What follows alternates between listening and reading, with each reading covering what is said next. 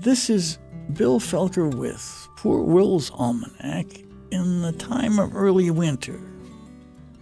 And it's the time of the mistletoe moon and the time of the low sun in Sagittarius.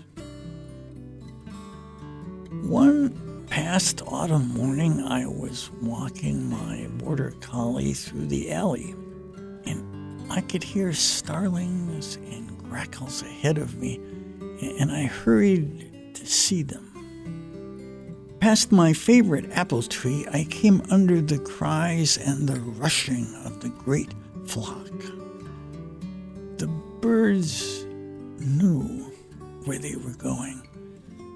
They were going southeast, stopping in the branches above me for just a few seconds, calling to one another, looking up above the high canopy, and then hurrying, diving on one after another. I felt swept away and then held tight in their intensity and their certainty. They protected me, it seemed, with their numbers and power.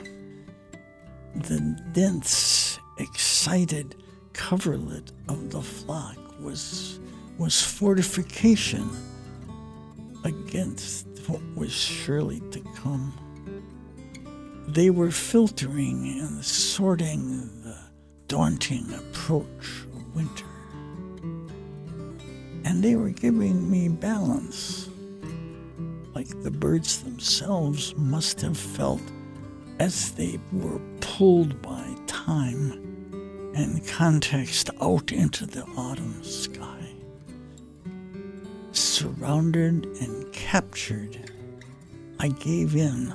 I stood, loved, cradled and suspended, caressed and folded in a field of feathers here on this familiar ground, in the presence of the final fragments of the last trees of autumn. This is Bill Felker with Poor Will's Almanac. I'll be back again next week with more notes on the seasons. And in the meantime, as you walk, find an imaginary place under a tree or a tent of birds or leaves or stars or memories. Bill Felker contributes to newspapers nationwide, including the Yellow Springs News. Bill resides in Yellow Springs. Poor Will's Almanac is also available as a podcast at wyso.org. Poor Will's Almanac is brought to you by Tree Care Inc., offering services in arboriculture throughout the region. Trees make life better.